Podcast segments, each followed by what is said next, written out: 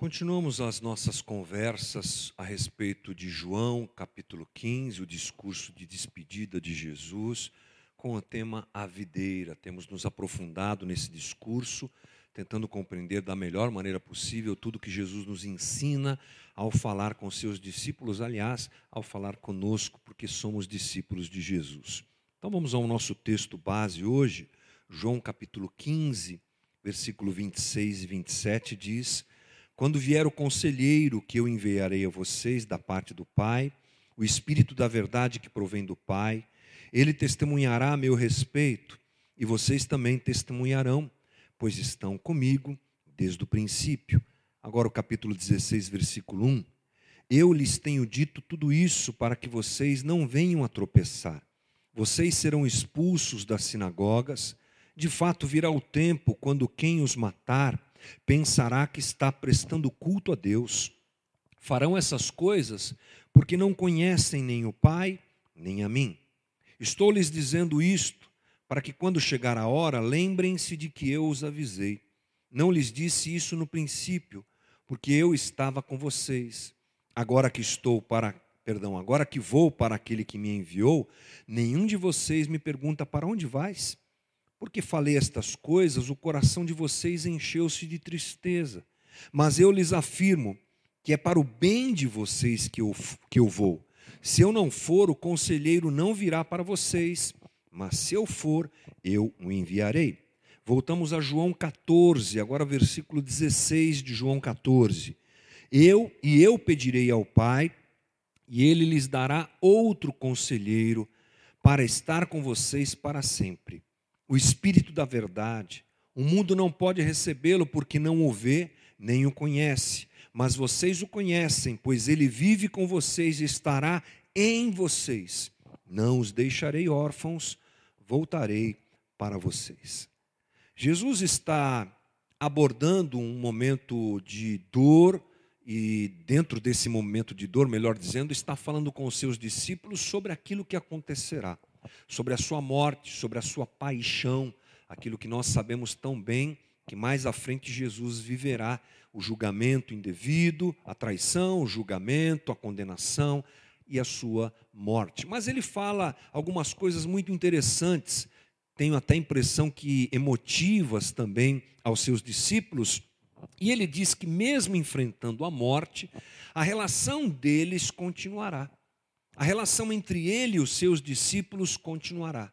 Não uma relação de regras, não uma relação de uh, sistemática, de dogmática, mas uma relação de obediência servil da parte dos discípulos para com ele e que é proveniente, é claro, do amor que eles têm por Jesus. Mas Jesus diz que ele irá embora e mesmo uh, dizendo que irá embora, ele diz que haverá uma continuidade dessa relação porque de alguma maneira ele continuará com eles. Como assim? Jesus morrerá, mas continuará com seus discípulos. É claro que ele está falando daquilo que nós já entendemos muito bem hoje, do Espírito Santo. O Espírito Santo é prometido por Jesus. Jesus anuncia: Eu vou, mas virá outro em meu lugar. Ele está falando sobre a vinda do Espírito. Vamos pensar sobre alguns aspectos relativos à obra de Jesus, só alguns alguns aspectos importantes da obra de Jesus para nós entendermos e trilharmos, trilharmos juntos um caminho aqui de entendimento sobre esse tema. Pensemos o seguinte: Jesus é aquele que revela Deus ao homem. Foi isso que ele fez. Lá em João 1,18, nós vemos que ninguém jamais viu a Deus a não ser o Filho que o revelou. Jesus revela a Deus Jesus revela Deus aos homens. A segunda coisa é que, através do seu ministério, da implantação daquilo que Jesus fez, foi implantar o reino de Deus entre nós, ele mostra o que é a salvação. Ele revela a Deus, anda conosco, convive conosco e nos mostra o que é a vida daquele que agora é salvo, da vida daquele que agora é nova criação em Cristo Jesus, como viver, como se comportar, como enfrentar a vida nesses dias. E ele diz que nós somos ramos enxertados nele, que é a videira, e que é por causa da sua presença em nós que nós podemos viver como ele viveu. É a videira que alimenta os ramos É a videira que dá suporte aos ramos, é a videira que é, alimenta literalmente os ramos.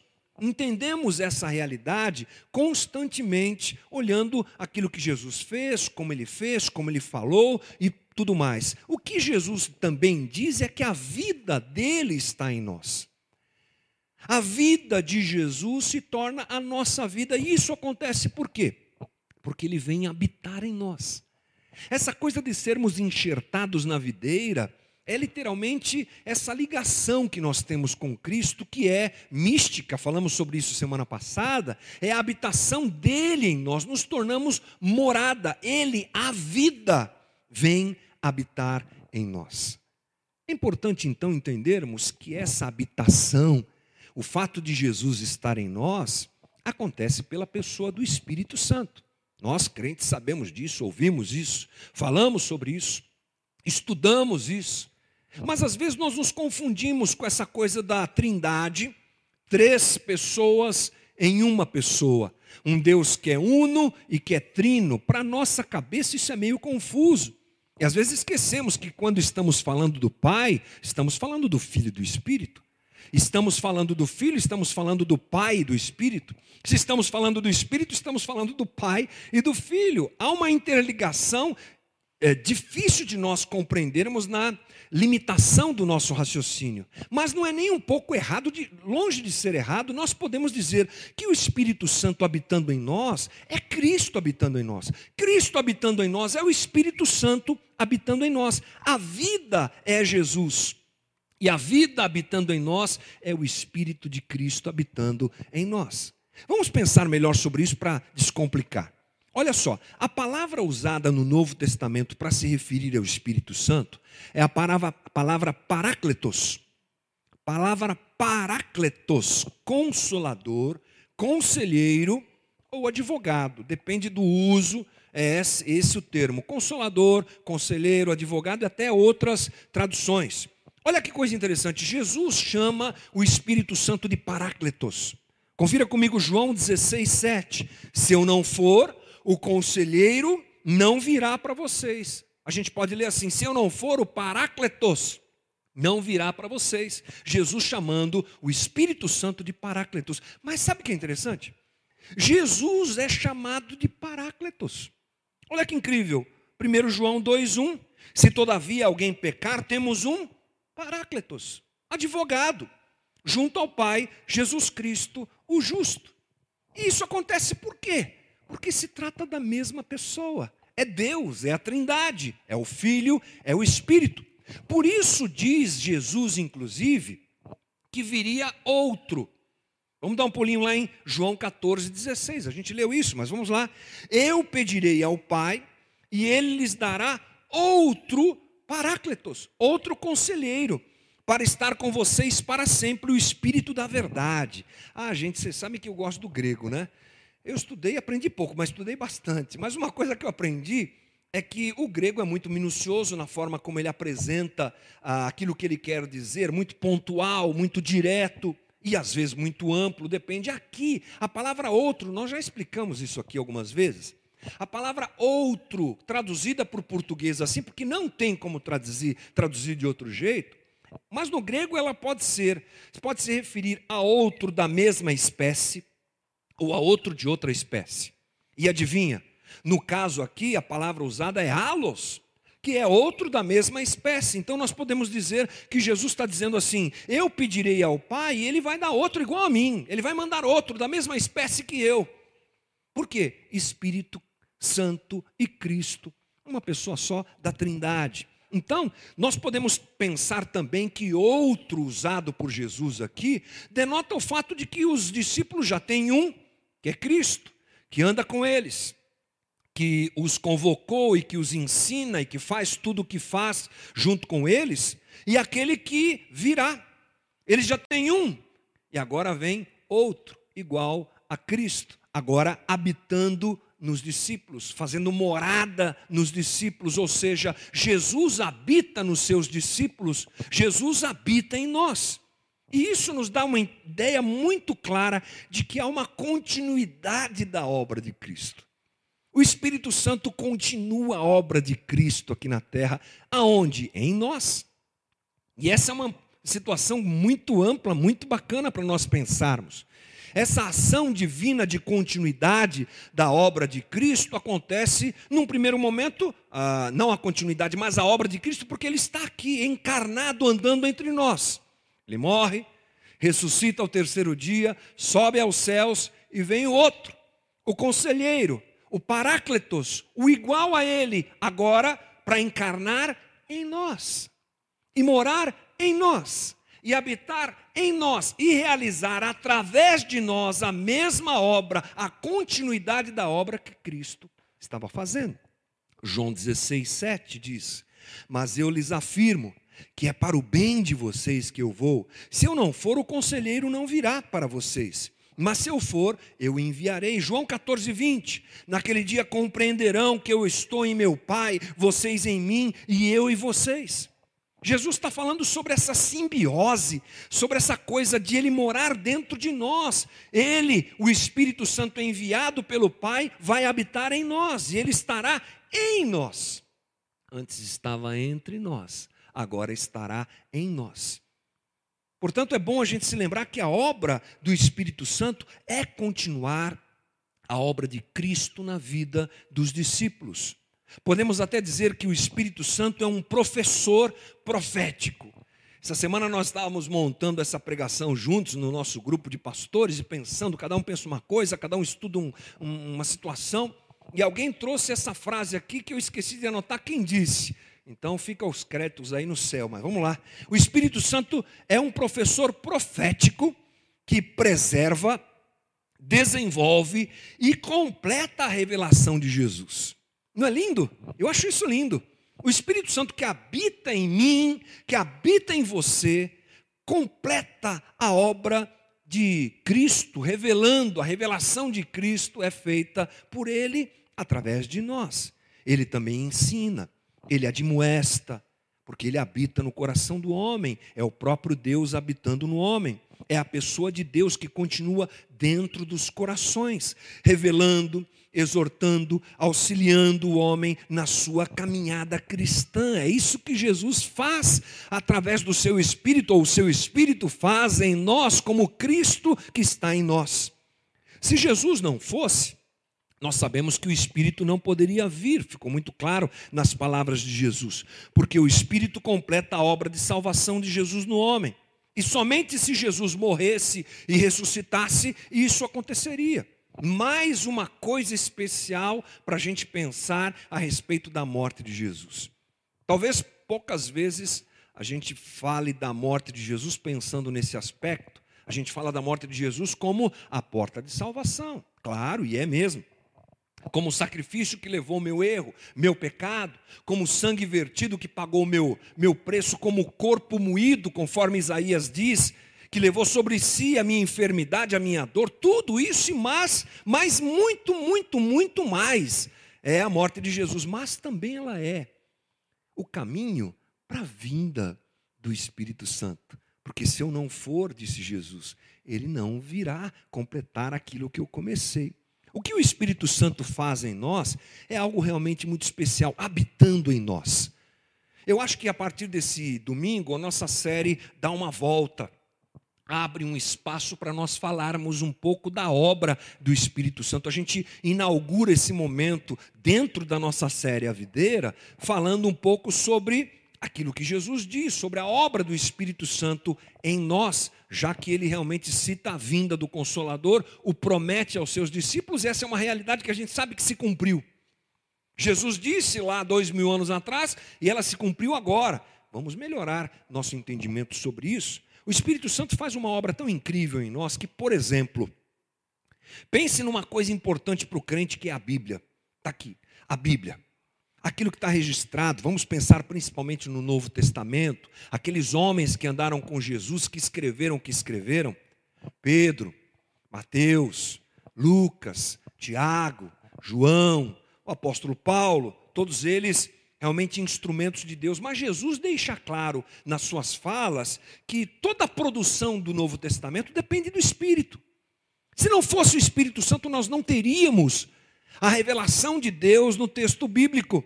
A vida dos apóstolos e a produção desse material todo foi algo que eles não teriam capacidade. Talvez nem soubessem direito o que estavam fazendo. É verdade.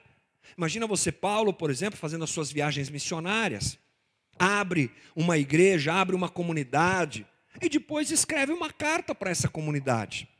Duvido eu que Paulo estivesse intencionalmente pensando, tudo bem, daqui dois mil anos, em 2020, meus amigos guarulhenses, no meio de uma pandemia, no meio de uma quarentena por causa de um tal de vírus, vão ler essa. Claro que ele não sabia disso, mas ele foi soprado.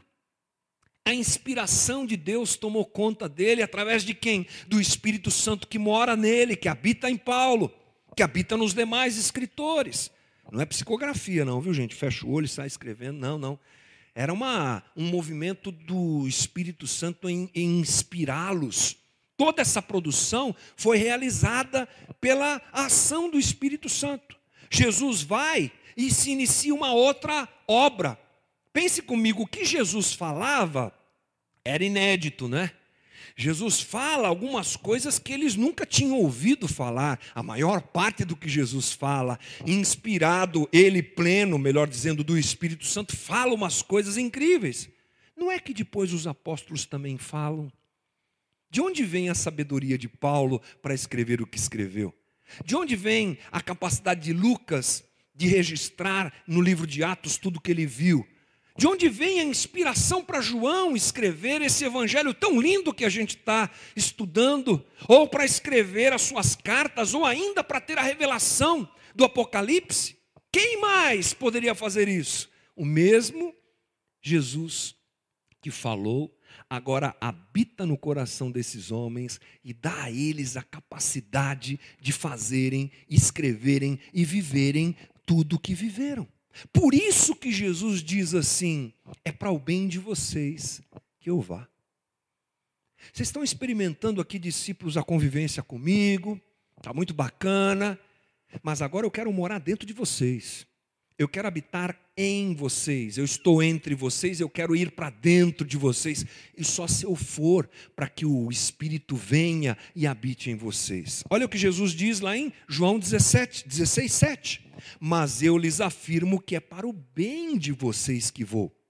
Se eu não for, está aí, o conselheiro não virá para vocês, mas se eu for, eu enviarei.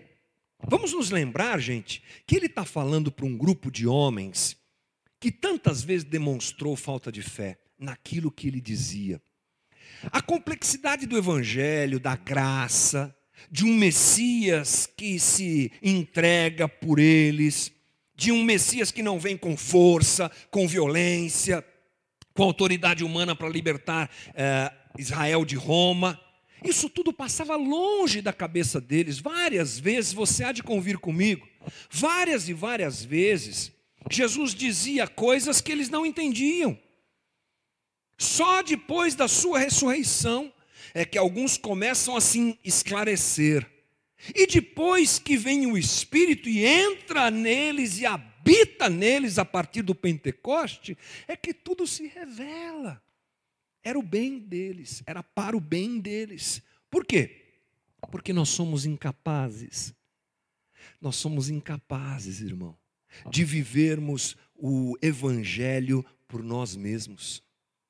Nós somos incapazes de vivermos o Evangelho. Está quente aqui, gente, por nós mesmos. Nós não temos essa capacidade. Olha, por exemplo, o que Paulo diz em 1 Coríntios 2,14.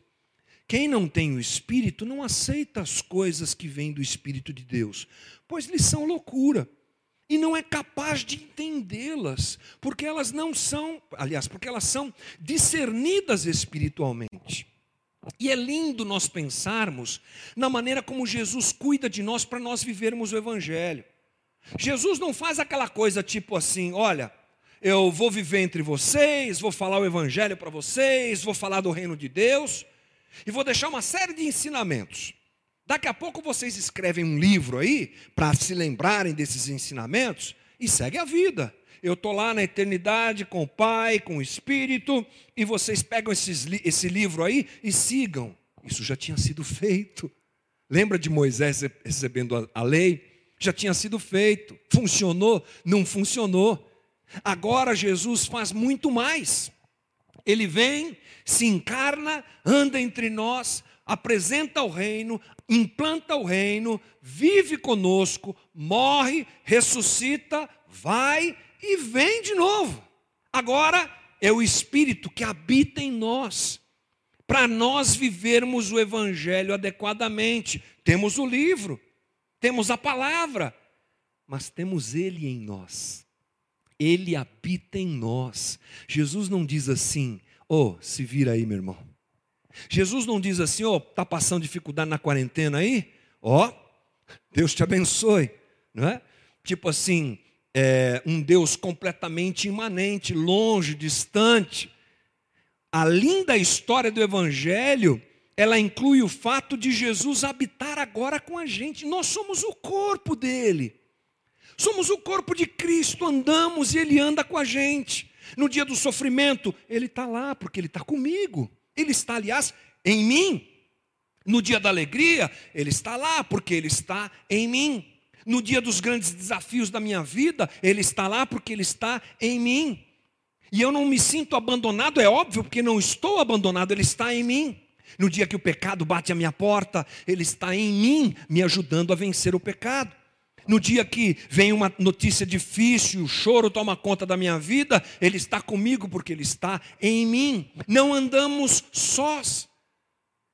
Jesus Cristo anda em nós e se move nesse mundo através de nós. Portanto, o, Espírito Santo é o dom da salvação presente em nós.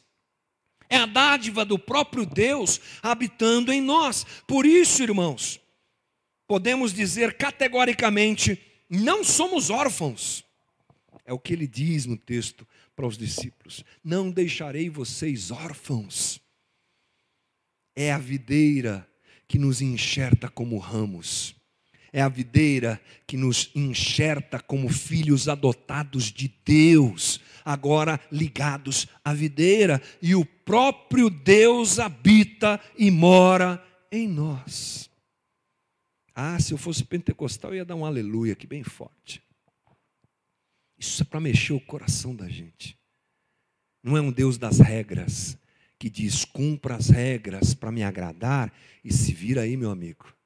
Se cumprir a regra, eu posso até gostar de você. Se não cumprir, não. Ele está comigo. Ele está com você. Ele anda conosco para nós vivermos o Evangelho, porque Ele habita em nós. Mas é incrível que é um desdobramento maravilhoso dessa obra individual que acontece em mim, em você, e em você, em você, em você, todos nós, individualmente. Esse desdobramento é a igreja. Por isso nós podemos chamar a igreja de comunidade do Espírito Santo. A ação individual, Espírito Santo habita em mim, Deus habita em mim, promove uma ação coletiva. Porque a igreja é a comunidade formada por aqueles onde o Espírito habita, em quem o Espírito habita. Ele habita em você, ele habita em mim. A gente tem algo em comum, é claro, muito mais do que diferenças, temos algo em comum.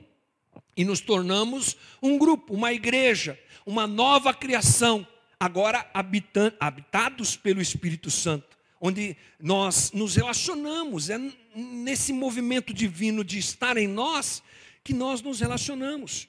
João 14, 2 diz assim: Vou preparar-lhes lugar. Lembra desse texto? Não se turbe o vosso coração.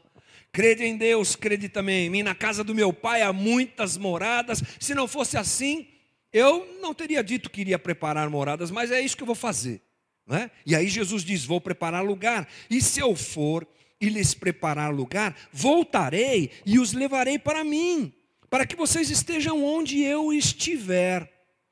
É claro que esse texto fala sobre o céu, não há dúvida nenhuma sobre a eternidade, vamos até usar melhor esse termo, né? Sobre a eternidade, o tempo onde nós estaremos juntos com Jesus. Mas alguns intérpretes, e eu gosto disso, eu gosto disso, nos dizem que essa ideia de Jesus também pode ser a igreja. Porque pense comigo, onde é que ele estará com a gente? Na igreja, porque ele habita em nós. É aquela ideia do reino de Deus pleno e completo lá no futuro, presente agora. Aonde? Na igreja. Por quê? Porque Cristo habita em nós. Podemos dizer que a igreja é a comunidade do Espírito Santo, que antecipa o reino de Deus vindouro, mais à frente, escatologicamente completo, todo voltado a Cristo, tudo reconciliado com Ele, nele, por Ele, para Ele, todas as coisas. Quando? Na, mais à frente, não sei quando, mas agora a gente, a gente antecipa esse reino. A igreja é a antecipação do reino de Deus aqui na terra presente, através de mim, de você, porque o Cristo habita em nós. Porque o Espírito Santo habita em nós. É a comunidade dos que vivem impulsionados pelo Espírito Santo. É, a ida de Jesus era necessária para que a obra do Espírito Santo acontecesse, dando continuidade à obra de Jesus na formação da igreja, gente, e na caminhada da igreja. A igreja é esse ambiente onde os que são habitados pelo Espírito convivem. E convivem como? Convivem como? Convivem de acordo com os valores do Espírito. Convivem de acordo com os valores do Evangelho. Convivem dirigidos por quem? Pelo Cristo que habita em nós. Pelo Espírito que habita em nós. As nossas relações são assim. A forma como nós encaramos a vida é a partir dessa realidade da existência de Deus em nós. A igreja é o grupo de pessoas que tem o Espírito Santo dentro de si. E isso é maravilhoso. Ou deveria ser, ou deve ser. Talvez para alguns que estejam me assistindo agora, seja uma realidade meio utópica. Porque Talvez você já tenha tido muitas experiências ruins com a igreja. Eu, particularmente, sou um fã da igreja. Incondicional. Eu não entendo essa realidade de alguns, respeito, mas não entendo, de se tornarem os sem igreja. Um movimento que até me parece que perdeu um pouco de força, mas ainda existem, né? Pessoas que tiveram tamanha crise com a instituição, tamanha crise com a situação da igreja que acham que não é mais necessário. Eu não consigo pensar assim. Respeito, como eu disse, a dor de alguns, a frustração de alguns, a situação difícil de alguns, mas para mim a igreja é uma coisa sensacional. Ainda ontem estava em casa conversando com um dos meus filhos e a gente chegou à conclusão de que a igreja é um lugar onde a gente aprende tanto onde a gente coloca para fora e absorve também muitos ensinamentos, é uma troca de ensinamentos, um aprende com o outro, um, a gente vai se relacionando com o outro e vai aprendendo do outro. Exercemos os dons que Deus nos dá e somos abençoados pelo exercício dos dons do outro na nossa vida. É uma troca maravilhosa. Eu sou fã da igreja. Infelizmente, os lobos estão no meio dela. Infelizmente, muitos usam o nome de Jesus para fazer o que não deveriam, mas a igreja não deixa de ser assim mesmo a comunidade do Espírito Santo. E eu espero que você tenha uma boa relação com a igreja, com a igreja local, o local onde você está. Eu espero que a nossa comunidade aqui em Guarulhos seja um lugar que viva isso. Não somos perfeitos e nunca seremos, mas eu não posso deixar de olhar para a comunidade que hoje está vazia não tem jeito, não é? mas perceber mesmo nessa distância o movimento do Espírito Santo que habita o coração das pessoas e gera amor, e gera é, relacionamento, e gera cuidado uns com os outros. Quem faz isso? É a minha humanidade? Não, é o Espírito Santo que está dentro de mim e de você agindo. Sabe quem despertou essa vontade que você tem? De ligar para alguém que está precisando, é o Espírito Santo que habita em você. Sabe quem despertou essa vontade de vencer o pecado que a gente tem? Não conseguimos fazê-lo por completo. A percepção de que somos pecadores é fundamental, mas o desejo de vencer o pecado, da onde ele vem? É o Espírito Santo que habita em nós. Essa obra ele vai realizando em mim e em você, e nós vamos juntos vivendo o que? A caminhada de Cristo. Damos continuidade à obra de Cristo nesses dias.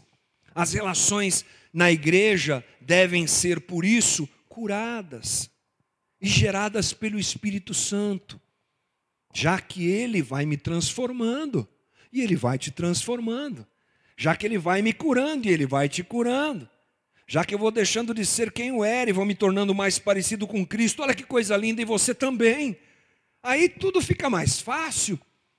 O rancoroso vai sendo tratado, o mentiroso vai sendo tratado, o rebelde vai sendo ajustado, o medroso vai sendo encorajado, aquele que é apegado às tranqueiras da vida vai sendo tratado. É isso.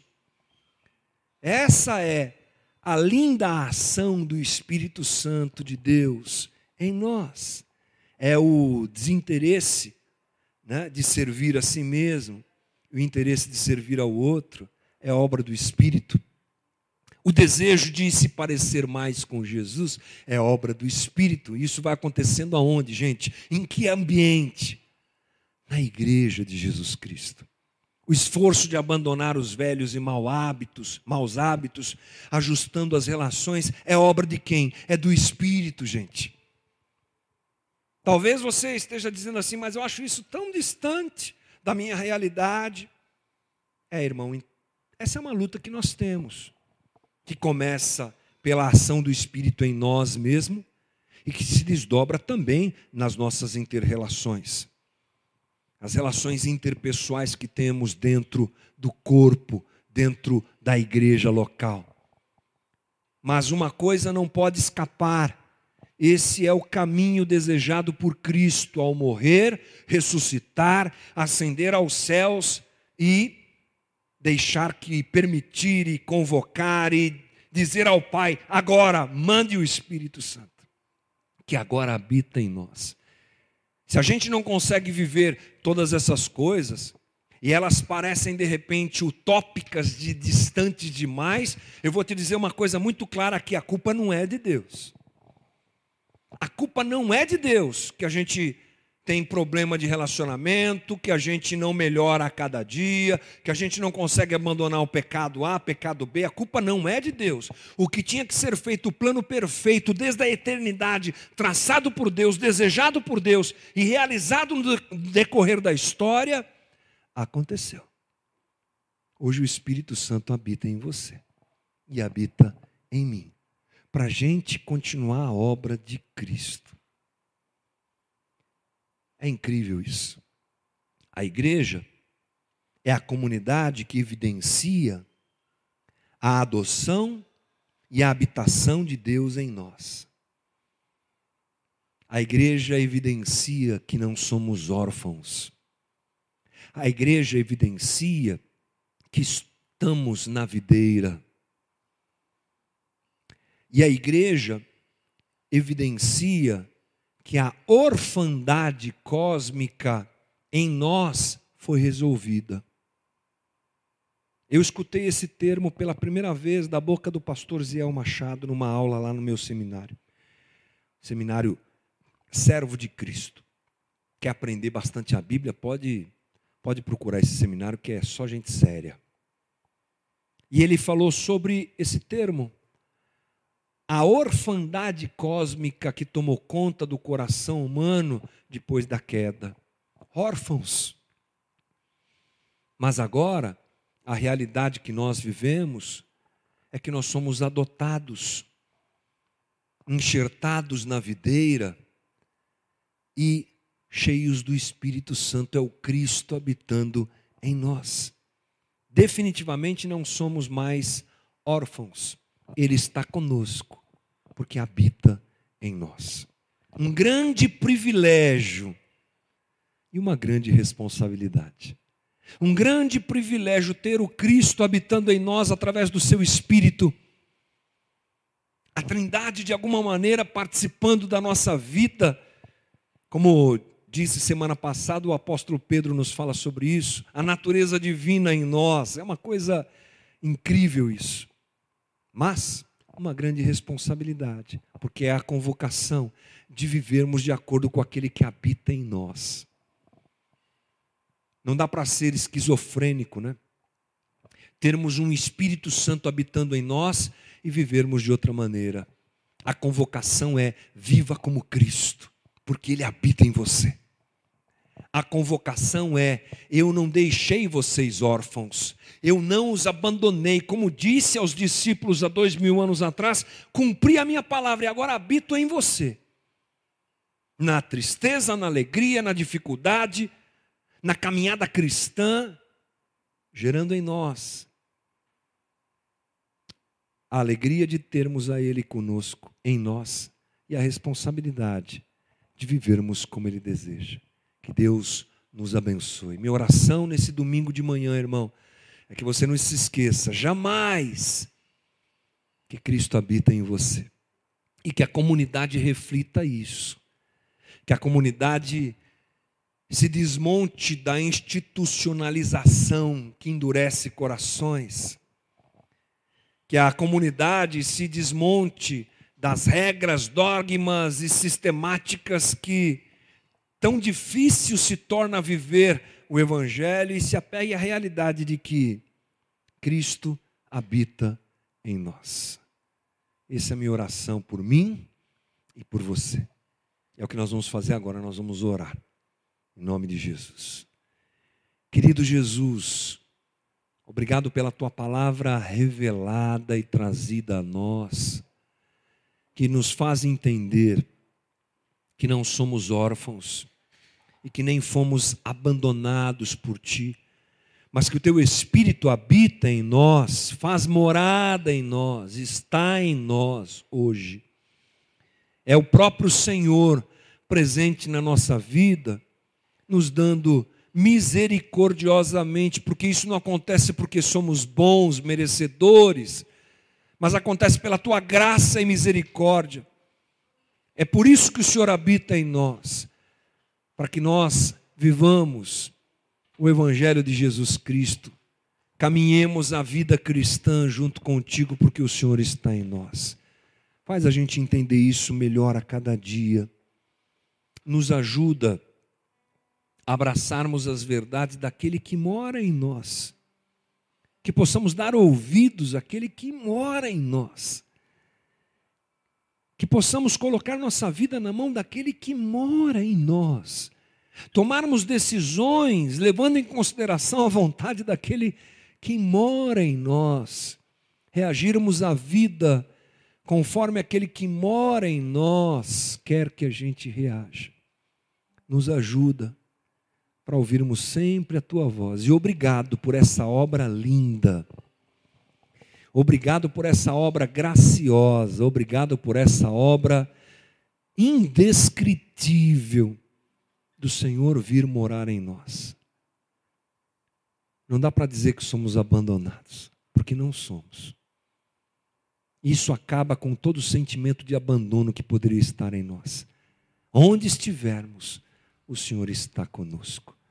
Obrigado por essa manhã, nos abençoe a nossa oração, Senhor. Dá-nos um bom domingo e uma ótima semana. É a nossa oração em nome de Jesus. Amém. Amém. Deus te abençoe, irmão.